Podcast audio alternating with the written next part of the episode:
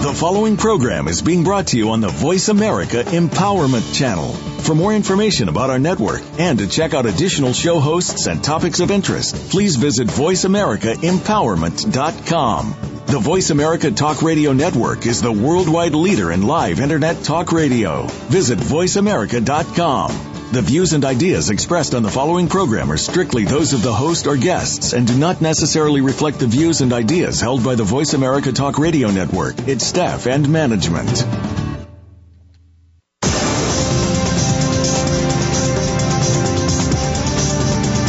Are you living a wellness lifestyle? What could it do for you?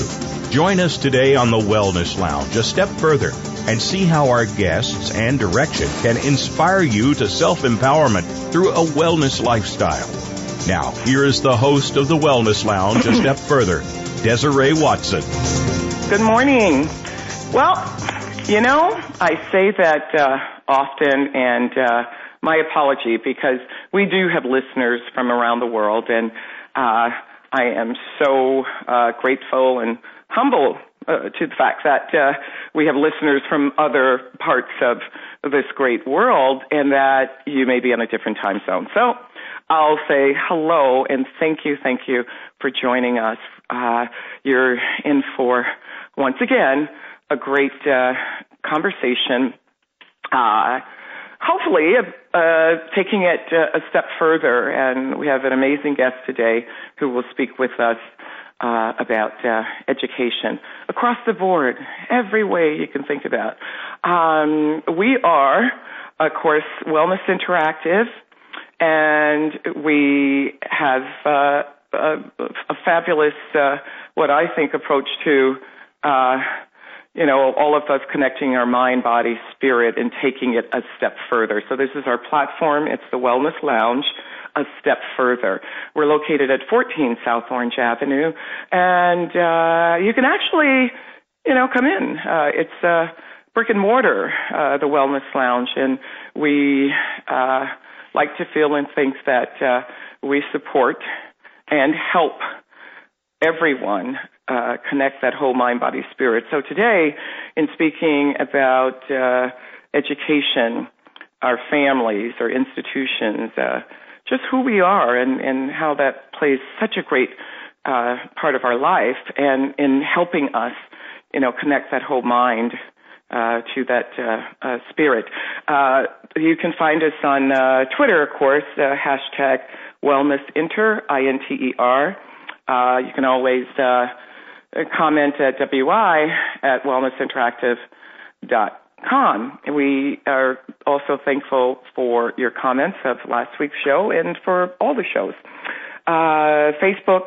And on that note, I'd like to share with you a passage from a book called Boundaries Where You End and I Begin How to Recognize and Set Healthy Boundaries. And it's by Anne Katherine. Uh, just a interesting passage, uh, and I may come back to this later on in the show, but I want to share this one uh, passage because I think it will take us directly into uh, what we need to speak about today.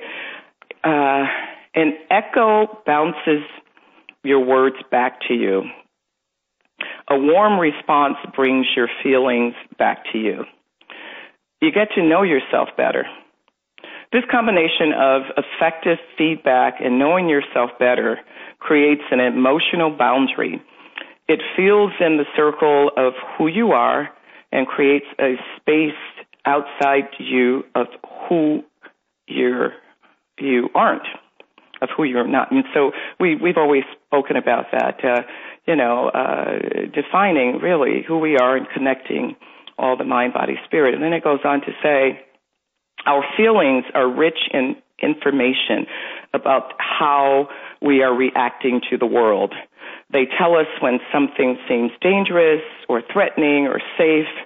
As children, we are taught to write and speak a language, and we are also taught how to handle feelings. We learn how to do this by watching others handle them, and by the way our feelings are responded to. So I'm going to give you a couple of examples. And of course, you all may know all this, but uh, again, uh, this is a discussion trying to take it a step further. Here's uh, uh, what she goes on to write. It says, I'm scared, says the five year old on the way to his first day of school. No, you're not. This is fun, says an uninformed dad. Another example. Mommy, I hurt myself. The four year old comes running, cradling her scraped elbow. Ooh, let me see that, her mother responds warmly. I'm sorry, you got hurt. She picks her up, cuddles her, and carries her inside. And another seven year old, he says, his face is tight, his mouth is pinched. I don't want to go to, to my scout meeting. I don't want to go. And parent responds, pre, well, it's to, you're to, uh, the scouts will teach you to be a, a, a man, one of the parents responds. Uh, another says, come here, dear. You look scared. Tell me what happened. So pretend you're seven and compare, you know, uh, some of these uh, interactions with children. I say all that because uh, uh, uh, Tracy, sorry, Tracy Gray will definitely engage us on a whole different platform and understanding uh, education, education as it begins at home and then in the classroom. So let me give you a, a little background on Tracy Gray. She's the founder and president of the Sankofa Global Project, and she has devoted her professional life as an educator and entrepreneur to developing interdisciplinary curricula, creating and directing diversity and intercultural programs at institutions, including the Ethical Culture Fieldston School in New York, the 12 Comics Learning Support Program, and the Carey School in San Mateo, California. Tracy has also launched international partnerships to expand cultural and global awareness and interaction through her work with the Antelope Foundation, Kenya, Infinite Family, uh, South Africa, and the Ghana initiative of the National Association of Negro Business and Professional Women. Uh, we will again uh, speak to uh, Ms. Tracy Gray also about uh, the Trayvon Martin case and as it pertains to national and global efforts to educate our children with the best intellectual diversity platform form available for the future. Tracy Gray, thank you thank you for joining us this morning. I know you're on a completely time zone too. yes. How are you? I am well. Thank you, Desiree. I really appreciate this opportunity to speak with you in the Wellness Lounge and a step for, for further. It's a real tremendous opportunity. I'm very grateful to be speaking with you this morning. Well, uh, I thank you for that because uh, we're always excited uh, when anyone can take uh, the time to help us. and so, on that note, I'd love to uh, just speak with you, uh, Tracy, about um, where we are. I, I want to focus on today uh, that yes. whole mind uh, uh, spirit connection, because as you know, uh, we do have. there have been studies, and we do have amazing platforms addressing emotional intelligence, we have uh, uh, so many studies about uh, how we uh, perceive our children to be as they navigate this whole educational platform. And I say perceived to be because we all have these ideas that our, our children should be learning one way or taught one way or engaging, uh, you know, uh, with uh, uh, uh our communities on a certain level. And in fact, sometimes it may not be any of that if it's not supported by family, by parents. Yeah. And I just want to take you in the first direction of yourself. So, yeah. how did you uh, get this strong passion about education and diversity, and where did that come from in your life? Well, you know, one of the, one of the things you talked about before is the parent child connection and um, the role that parents play in a student's social emotional development and their ac- academic development. And I'm very grateful that my parents were very instrumental and very passionate about me and my siblings having the best education possible. Um, I grew up in Detroit, and our parents made sure we went to the best institutions, the best schools in Detroit. It wasn't easy. Um, we um, were uh, living in one neighborhood and traveling to another, but education was key. But my uh, first educators were my parents, and actually they still are my parents. I'm, it's uh, Mm-hmm. an interesting connection uh, to have my parents so involved in my continual development. And I, I mean, I want Mm. to talk about that later about the role of mentorship and the role of of making sure that our students have support as they enter school. When you talk about social emotional development, there have been tremendous studies and institutes who've shown research that says without students feeling comfortable in their skin and in their environment, true learning cannot happen. Uh, there may be some regurgitation of information, but for students to actually access information and to retain it, they have to be engaged in the classroom on a social emotional level. And so, in my experience, I mean, I went into education. Actually, I never thought I wanted to go into education. As a matter of fact, um, many people suggested that I go into education, and I said I would never go into education until I moved to New York. Um, my first experience was teaching in an underrepresented school in Harlem. And from that experience, where there were no supplies, no materials, no curriculum, I decided I needed to learn how to teach. I met one of my first education mentors, other than my amazing mentors in college, was Stan Chu, who's from the Bank Street College of Education. Um, he introduced me to the independent school world, and I was trained to teach at Bank Street College, as well as under some amazing women teachers, Betty Radins, who's no longer with us, and Kelvina Butcher, who was a teacher at the Ethical Culture Fieldston School. Uh, Kelvina is now an administrator at the Dalton School in New York. Um, these teachers working in collaboration with teachers, because that's another important component. The teachers don't teach in isolation. The teachers work together with others to refine and define their practice. Um, being in education uh, gave me an opportunity to sit down with children, talk with them, get to know them, so that we could create a safe environment for them to learn. I think that is crucial in education that students have access to materials, yes, that they have a world class curriculum, but that they have teachers who care enough to get to know the students and engage them and bring them into the curricular level. So, so uh, Tracy, then um, let me uh, let's speak a, a moment uh, about uh, the balance uh, of uh, yeah, being in a great school with great teachers and a great curriculum, and then being in another school, as you mentioned earlier.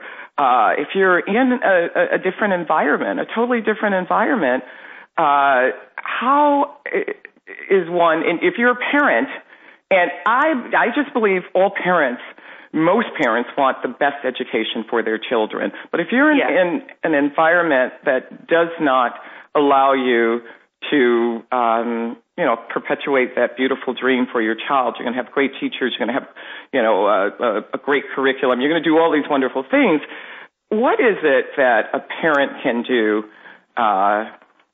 Uh, God forbid if they're in an environment that does not have everything you just mentioned.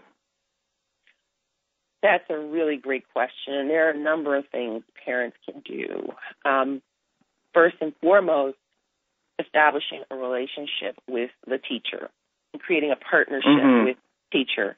Um, partnership. Let's let's focus on that. And I think it's so strong partnership because it's something I definitely believe in too. Where are we constantly teaching our teachers how to deal with our kids, or what does that that mean uh, to you? Well, I'll share from my own personal experience. Great. Um, being being in a school where parents understand the vision and the direction and the mission of the school is crucial. If parents understand what the schools are trying to accomplish, they're able to better provide support in the areas where the school needs help. Um, establishing a relationship with the administration is important as individuals and as a group. Having a strong parent association, which means that the parents in the school spend time, effort, energy, and yes, money to rally around the curricular areas where teachers need support and where they may not have adequate resources. Um, so, there, yeah, mm-hmm. Go ahead. I'm there, sorry. There are many, many opportunities for parents to get involved in the conversation, but the conversation has to begin with the parents. I mean, the teacher's job is to make sure that the students are getting what they need, and if the teachers aren't able to do that, parents play a pivotal role in helping the schools get what they need. Um, So then, uh, if uh, you're in uh, underserved uh, community, especially when it comes to education, and we know that uh, there are many, unfortunately, throughout the United States uh, where parents are struggling. Uh, you know, you do. If you're a parent, you've done everything required to get your child to kindergarten or you know Yes. preschool, four uh, Yes. four years old or whatever. You've done everything. You're excited. The child's excited, and you get there. Everything changes for that child and yourself because all the work that you've done to prepare your child just for that one day it can be reversed overnight. I, I believe. I'm, you know, and, and I'm also speaking from uh, experience, knowing and understanding other uh, parents and what goes on in their life um, when they've uh, uh, worked so hard uh, to get their child uh, to a certain point, and then you look up and you don't have all the things that you spoke about. So if the parent plays uh, a pivotal role in all this, when or, or can you share what your perspective is uh, for a parent who's dropping their kid off uh, at a school for kindergarten, and uh, they uh, they too recognize that you know they don't have the tools uh, to maybe even perhaps help their child or to educate their child. Uh, you mentioned associations and groups we know, I think, that there's a percentage of a small percentage of parents who actually will jump in to assist Yes. and help. Yes. Uh, is there uh, something right now, taking it a step further, that a parent who is listening or parents who are listening to this show right now can do uh, just to jump in and say, this is not going to happen. There are a few things that I can do that can be very simple. You know, there just- are, yeah, Mhm. there are quite a few things parents Right. do if they realize there aren't enough resources in a school. I really believe in as our students are learning and growing, we can learn and grow beside them. Yeah. School is not the way it was when I was a child. hmm And even as a beginning teacher, school has changed so much. There are a number of, um, for example, online programs, community programs, um, like, Mhm. like e- ePals. It's called ePals Global Community, where learners connect. Where if you, as a parent, are looking for your child to have a, a constructivist learning environment where students are actually learning by doing, um, because that's how most of us learn. We learn best when we're actually doing something. With ePals, parents and students, as well as students and parents in another part of the country or another part of the world, can design a project together and Mhm. work on it. So Wow. while you while you have the in-school experience, which may or may not have all the resources that you may need, hmm you can be a part of this global community. See, and that's just uh, very important. Uh, I think uh, uh, that uh, uh, parents know uh, there is a global community support system, you know, in place. It it's it doesn't end at the school uh, door. You know, uh, you can go online and you can engage with uh, other parents, other curriculums globally, and that too will help and support your child's experience in a positive way. I think that's what you're saying or Yes. That is exactly what I'm saying. Okay, so hold that note for me for a moment, Tracy. We're going to break for commercial, and we're going to come back and speak more about uh, that uh, whole emotional experience being connected uh, to education and uh, early childhood, and then also touch uh, a little on the Trayvon Martin case and you know uh, boundaries and all these uh, amazing, I think, uh, platforms that. Uh, we need to uh, navigate to help us uh, have a positive presence uh, in our communities uh, at large. Okay, thank you. We'll be back with Tracy Gray in a moment.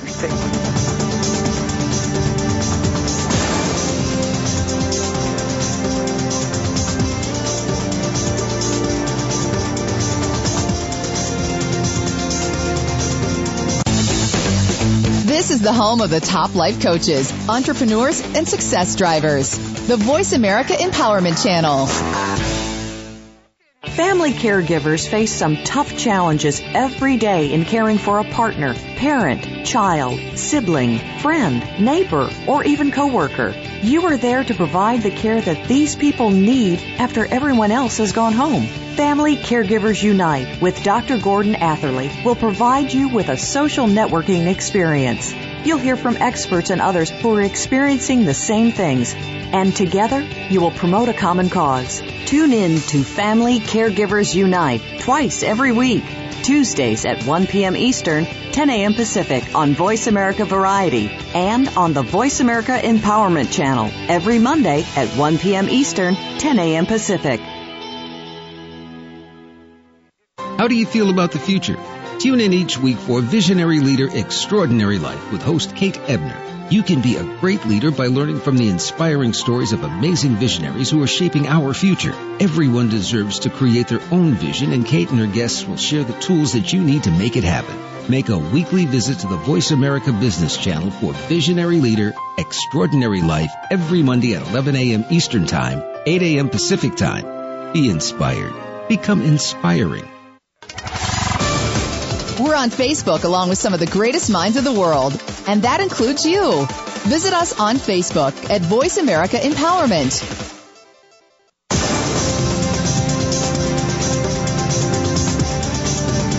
You're tuned in to the Wellness Lounge, a step further with host Desiree Watson.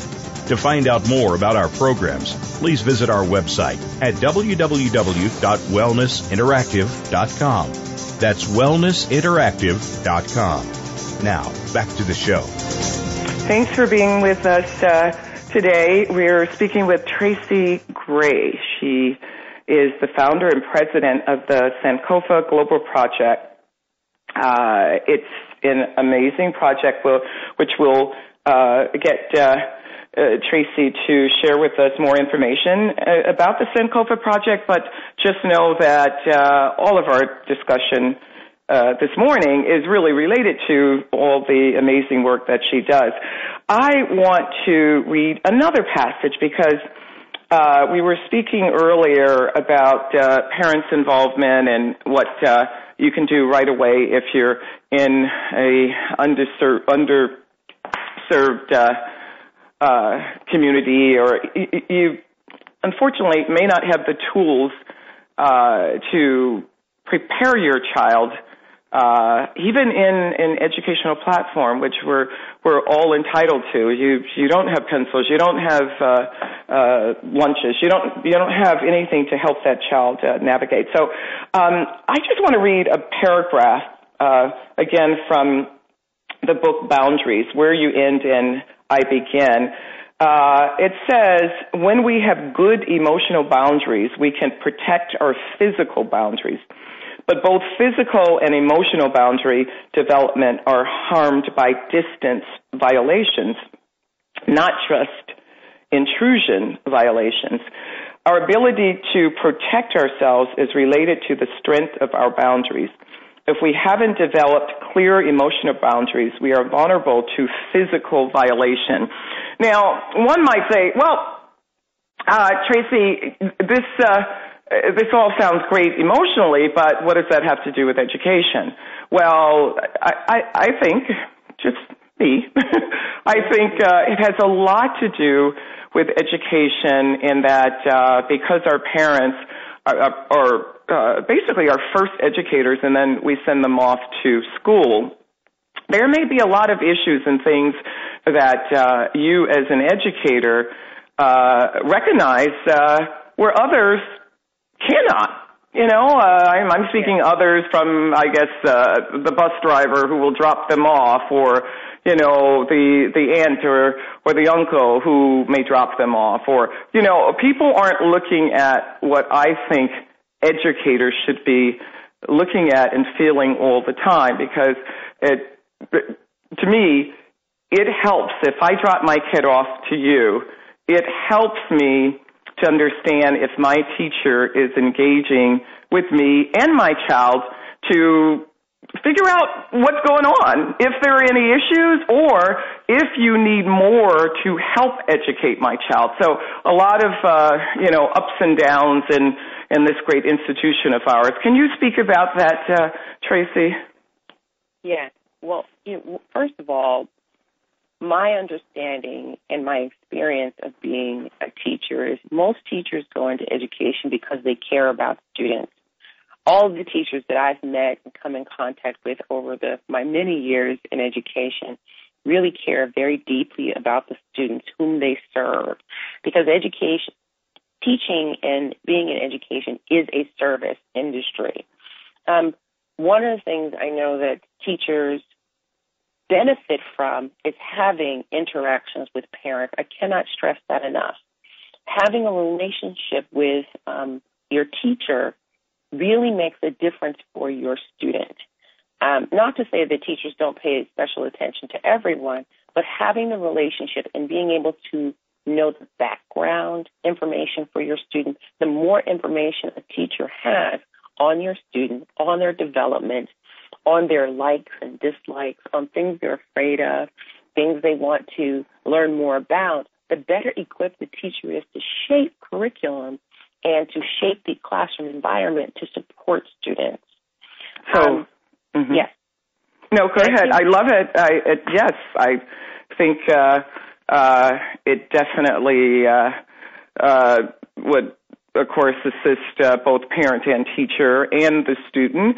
So I just want to have a little discussion about you have all that, and you have the teacher, you have the parent, everyone's engaging. We uh, love the idea that maybe our kid is doing fine, and then lo and behold, unfortunately, you need to address the diversity issue or the race or how the kids are interacting with each other. Uh, that plays a, a really strong role, uh, and this is just my thinking. It plays a really strong role uh, with uh, the parent who uh, is nurturing that child and mm-hmm. really preparing them uh, much more for the academics beyond the academics. Uh, can you speak uh, maybe about that? It's just my thought because I know how I've engaged my children for many years, and I must say, you know, because I believe in full disclosure, Tracy was actually my daughter's, both my daughters' uh, kindergarten teacher, and this is one of the reasons why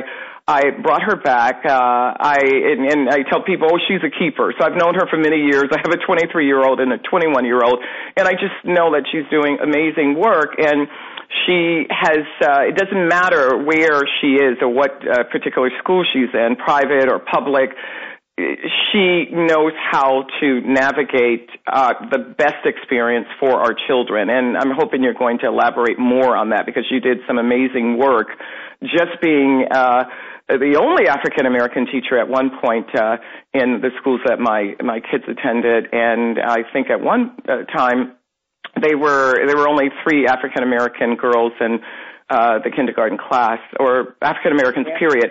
And I say all that because it doesn't matter if you're maybe perhaps Asian or uh, listen, uh, you can you can be uh, Irish Catholic in in uh, another uh, uh, environment. How do you navigate all that to protect our children and their whole intelligence, their emotional intelligence, when it comes to diversity and uh, how to embrace that?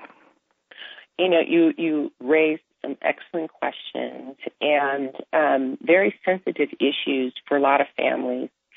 And um, I believe in being as frank and as honest as possible. Mm-hmm. Um, in my experience as an educator, as a teacher practitioner, as a student, where I was often one of two or one of a few or the only African American person or African American woman, um, I had to really know myself.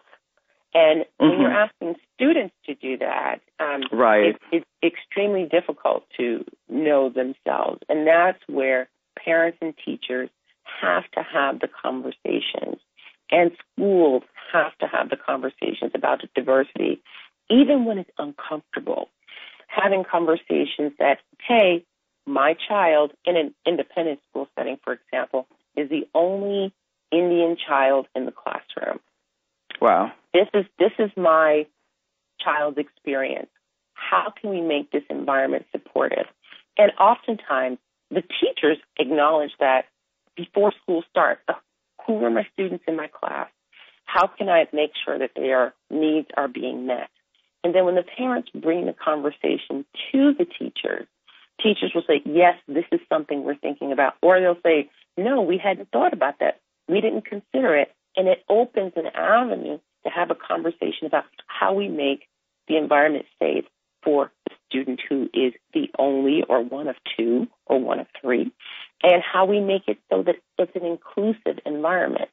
There's a lot of room for cultural competency skills to develop I love that. Cultural competency skills. I love it. Yes. yes. yes. That that should be a curriculum within within itself.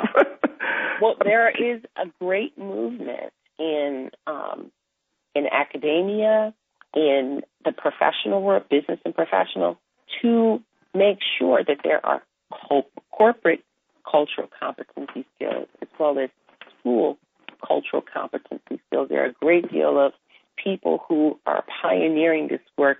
Of note, uh, Dr. Stephen Jones um, is doing amazing work with independent schools around the country, as well as um, organizations like Toyota, to promote cultural competency skills and to make the environment safe to have the uncomfortable conversation. I think that we, I mean, what are some of the research that uh, Dr. Pryor Boone talked about? Um, I listened to your radio show last week. Is that Scientifically, mm-hmm. we're all the same. We're all right. Same. I mean, when you peel back the skin, we all have blood and bones and and and, and arteries and veins.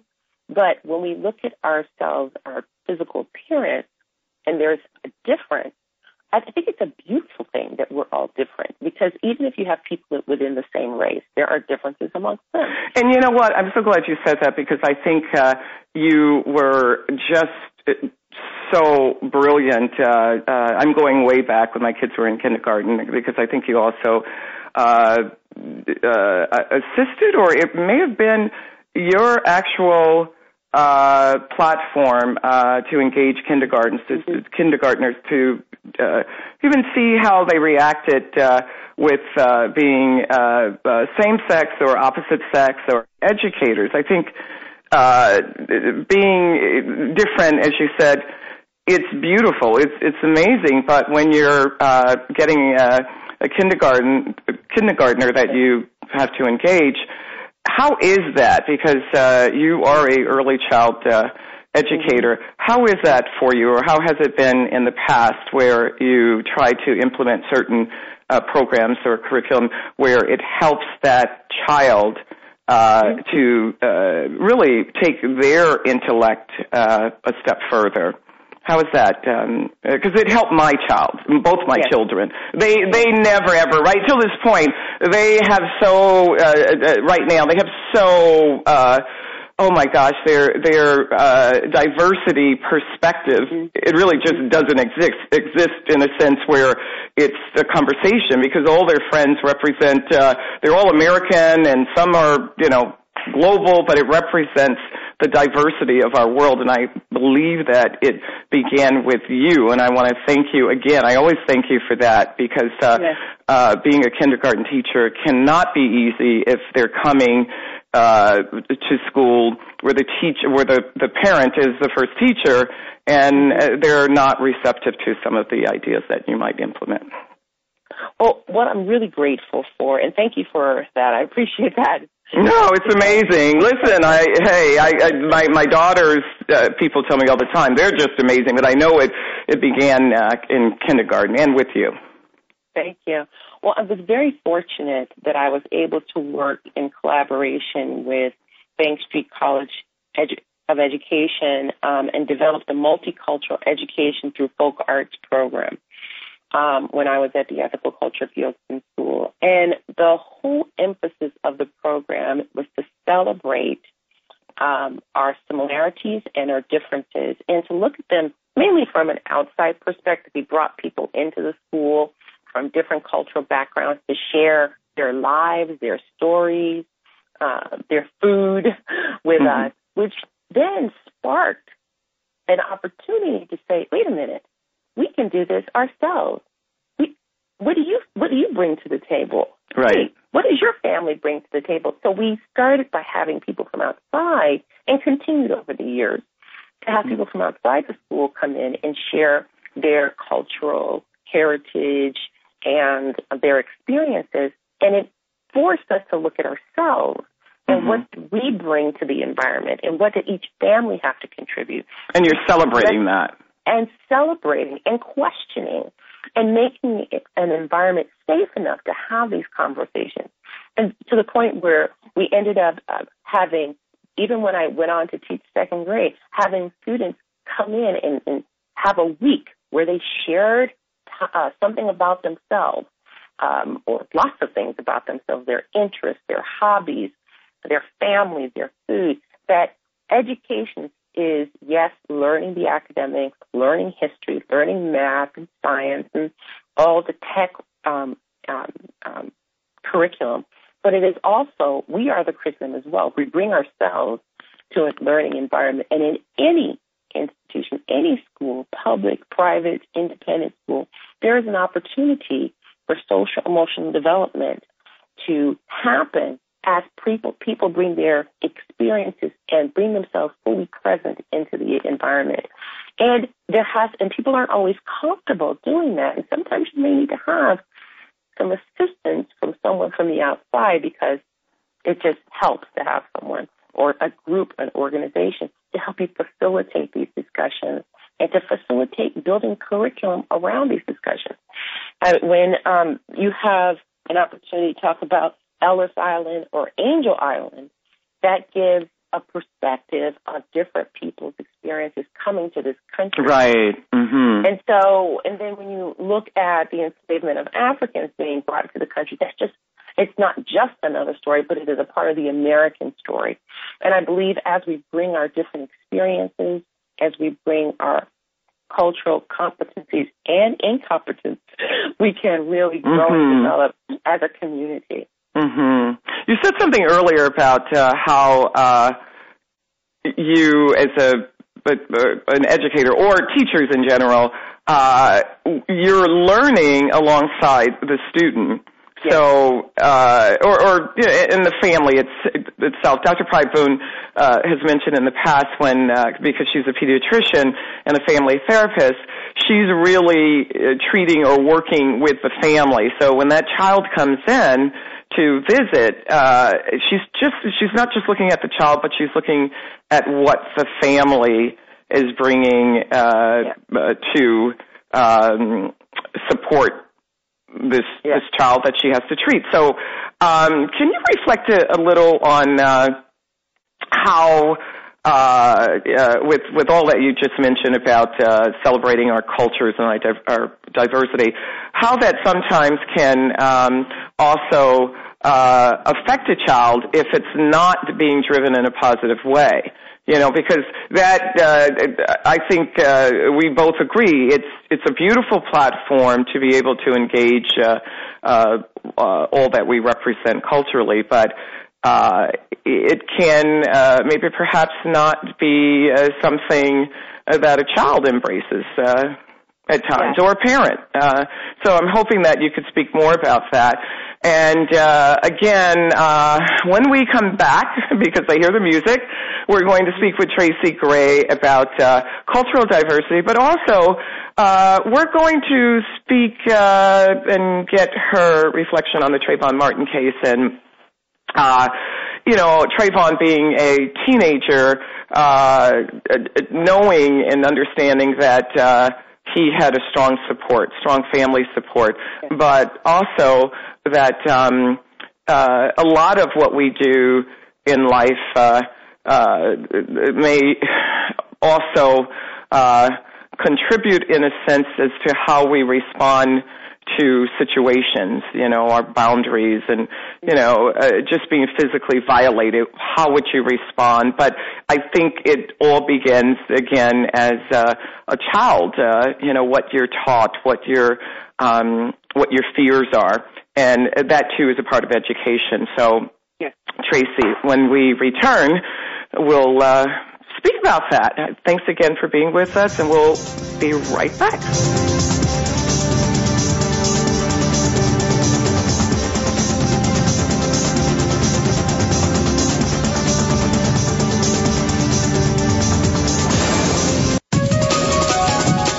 Up to your fullest potential.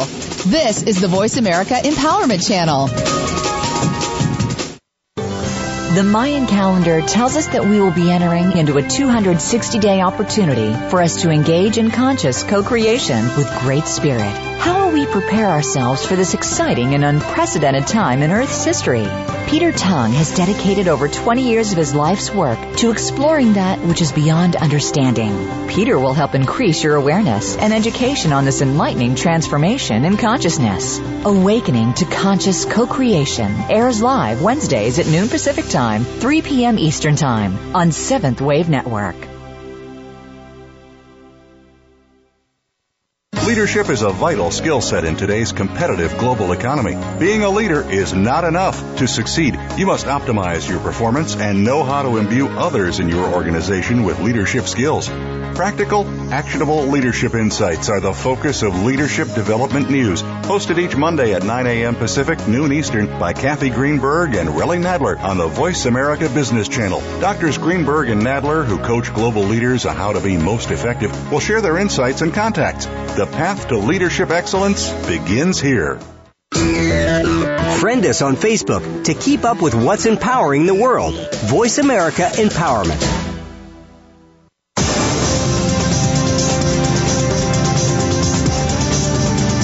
You're tuned in to the Wellness Lounge, a step further with host Desiree Watson. To find out more about our programs, please visit our website at www.wellnessinteractive.com. That's wellnessinteractive.com. Now, back to the show. Thank you again for joining us. We're speaking with Tracy Gray, uh, an, an amazing educator. Uh, she's helping us to take it a step further. Uh, I would like uh, this segment, uh, Tracy, to really speak about um, uh, what your your program represents, but also uh, speak about Trayvon Martin because uh, he, at the time, you know, he, would have uh, eventually, I believe, gone on to college and. Um, you know, we think about where our kids are, where we want them to be, and he was a teenager, and two things that come into mind. Uh, of course, your amazing program, which is STEAM, which is science, technology, engineering, arts, mathematics, because you throw the A in there. And then yes. uh, what also comes into mind um, when I think about Trayvon, because it's so very hard to uh, for for a lot of us to get that you know out of our mind at times, because I just spoke about. Um, if we haven't developed clear emotional boundaries, we are vulnerable to physical violation. Now, uh, you know, the clear emotional boundaries, to me, that's part of education. I, I believe that uh, uh, uh, his boundaries, uh, being a teenager, uh, to me, they were clearly violated, and I think everybody knows that. But, um, you know, I, your perspective only, though. Uh, what do you uh, think uh, Trayvon was thinking or should have been? You know, what do you think his response is? I, I think most of us feel like, oh my gosh, uh, if you have uh, a 30 year old male following you, you know, how would you respond? But to me, it just, uh, you know, when you hear the voice screaming, some people say it wasn't him, and, and, and uh, oh, it was, uh, you know, it was Zimmerman, so on. The educational and the emotional response and the intellectual, you know, emotional response to someone violating your space, I can't see it uh, any differently. I try because I try to put myself in the other, you know, yeah. Zimmerman space or whatever. And being a woman, it's just difficult. But just uh, uh help us with that because he was a teenager, and of course, he obviously uh, went through the school system, educated, had parents, and so on. Um, and then take us where you think teens are today and their preparedness and uh, moving forward. If you, of course, are not violated, you know. Yeah. Well, first of all, I am so very full of sorrow for um, Trayvon's family for the loss of life. Um, mm-hmm. That most that most uh, the thing that stands out the most, uh, whether people agree or disagree with what happened, the fact that there was loss of human life is uh, tremendous. Um, this young man was college bound. He was a dreamer. He had goals and ambitions and was preparing for a full life ahead of himself. And his life was taken. Um, I believe one of the issues that stands in, in front of all of us is that we have to see children as children. And right. Trayvon was not given the benefit of being a child, even throughout the trial, um, his portrayal through the media. Um, he was seen as a man and not seen as a 17 year old young man, young uh, child, right? He exactly. was a child, mm-hmm. a teenager who was navigating a difficult situation with bravado, with possibly with bravado. We don't know. We weren't there, but mm-hmm. he knew someone was following him, and um, someone likened it to that if it had been a young woman and a young mm-hmm. woman was being followed in this way, would the response be the same? Right. Um, and so when I look at what's happened with Trayvon, it is an awakening for America because for so long we've thought we've, we're post-racial and we've thought that we are we've arrived. We've gotten to some point where we have um, um, some equity, we have some real opportunities, which we do in some avenues. But the legacy of um, race that was, you know, even in our Constitution, um, is, is something that we still have to unpack. And unless we're willing to have these conversations and willing to talk about the fact that, you know, we have people who are not being taught um, that we are all equal. Um, right. There is a yeah. culture of fear um, and um, and uh, being taught and, and, and promoted in lots of places and um, or even at home. And so Absolutely. people have a, a really difficult time um, at night or with, with their dealing with their own fears rather than giving the benefit of the doubt. And I believe that there there is a real opportunity in our country. More, I mean, President Obama touched on it a little bit, but I believe there's a real opportunity for us to have meaningful conversations about what is our community doing to support one another.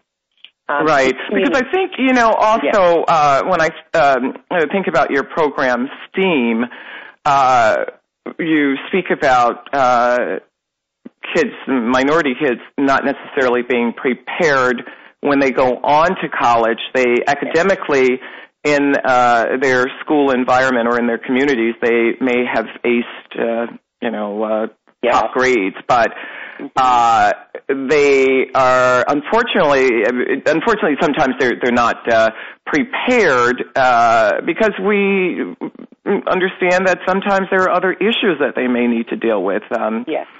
Yeah. That uh, causes us to um, reflect differently.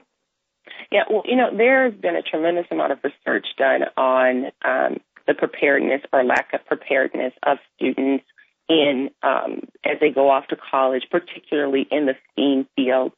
Um, in San, at the Sankofa Global Project, we are committed to assisting and helping underrepresented high school, college students, and recent graduates in accessing career, global, and education opportunities in the STEAM field. And part of the problem has been that there has been um, um, a lack of access to um, opportunities for internships or even knowledge. There, there are plenty of opportunities, for example, for internships in different organizations at Google, at Oracle, at the Center for Resource Solutions, at PayPal. There are tons of opportunities, but if students don't know that there are opportunities in these fields or even understand that being in uh, on a taking a major in any of the sciences is a, a real viable opportunity for them. It's it's it's there. That's the preparedness. There are um, there was a young man, um, uh, Ivor Aswad, is a recent graduate from Stanford University. He and um, one of the professors there um, spent some time. Uh, Warren Chang spent some time talking about struggle, striving, and thriving at um, at Stanford. And some of their findings were that students are underrepresented, under, underprepared, not just unprepared, but underprepared. They enter college anticipating a concrete learning approach. Um, they discover that classes are taught in more abstract, which seems foreign and alien to them. And I'm talking about African American, Hispanic, um, Native people, first generation students, and women um, that they're disengaged. Um, there, there's an alienating experience that causes the student to doubt his or her belongingness in the learning environment. They feel threatened. The student, not consciously understanding the complexity of their own emotions, contributes mm. this doubt to his or her identity, feeling a stereotype threat. And then, um, right. In, That's so unfortunate, the stereotype uh, threat yes. after, you know, uh, so many years of uh, unfortunately, being in certain situations, some of us are Correct. in those situations at times where you are threatened or vulnerable to the, the race factor. But sorry, go yes. ahead. And then they internalize it. They internalize the stereotype threat when they find that their identity or their values are not reflected in the classroom. And that mm. leads under underperformance. So what our goal is, and, and, and something I want to say, this is um, we are focused on helping underrepresented students, whether they're from socioeconomic backgrounds, from different racial backgrounds, from first generation students, because in our country, there is, and there's been tremendous research done, that there is a real crisis for the United States in that our place in the global market and the global economy is threatened by the lack of diversity in our STEAM fields. Mm-hmm. I mean, with every underrepresented student matriculation into non-STEAM areas, the loss of opportunity grows and limitations for innovation are more pronounced. Um, low rates of access to STEAM internships, fellowships, mentorships, entrepreneurial endeavors, endeavors mm-hmm. and resources lead to global incompetency, apathy, indifference, timidity, and subordination. And consequently, unemployment, incarceration, substance abuse, and poverty are more normative than ever in African American, Hispanic American, and Latino American communities. Oh, Our goal amazing. Yeah, it's true. It's very true. Yeah, it, it you know, it, it, it's.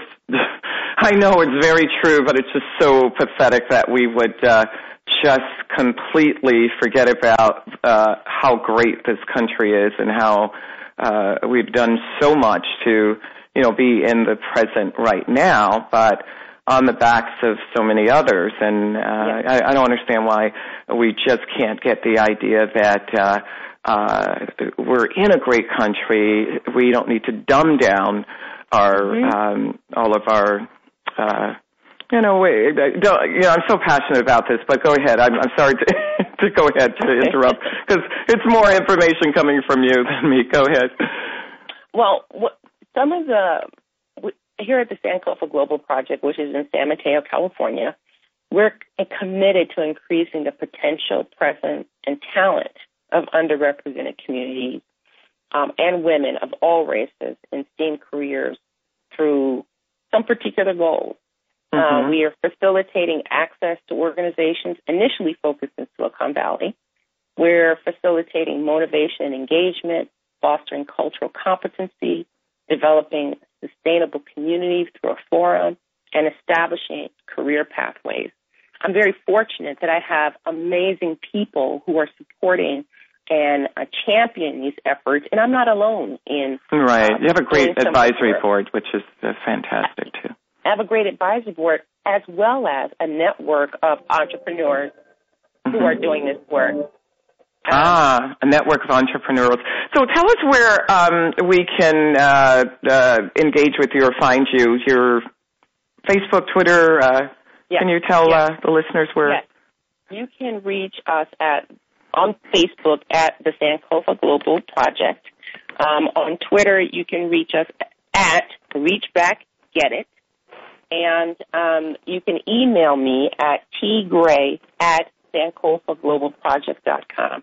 I'd be happy to talk with um, students, businesses, educators, anyone who's interested in developing the work of students and developing the opportunities of underrepresented communities and women in accessing opportunities in science, technology, engineering, art, and math. So thank you. Thank you for really having art. me. Art. I love the art. Yes. uh, we, you know, that's that's uh, that's great. You know, we need both sides of the brain. yes, we do absolutely. and there's tremendous amount of research done on this. Yes, absolutely, absolutely. Well, I want to thank you again, uh, Tracy, for uh, Tracy Gray has been uh, with us uh, today. Uh, thank you again for engaging us and. Uh, well, in a step further with education, diversity, parenting, as it pertains to education. I thank you so much for sharing, and I hope we'll have a chance to uh, engage with you again. Uh, please come back. Okay? Thank you uh, so much, Desiree. Appreciate being on the show. Okay, terrific. Thank you for listening, and we're a Wellness Interactive. It's the Wellness Lounge a step further. You can find us on Facebook and on Twitter and uh, Instagram, Pinterest. We're out there, and uh, I too am happy to be here to uh, bring hopefully this platform a step further. Okay? See you next week, or hopefully we'll engage next week. Talk to you soon. Take care. Thank you so much for joining us this week for the Wellness Lounge. A step further. Please tune in next Monday morning at 6 a.m. Pacific Time, 9 a.m. Eastern Time on the Voice America Empowerment Channel for another great show featuring your host, Desiree Watson. We'll continue to show you how to incorporate a wellness lifestyle and live a better life.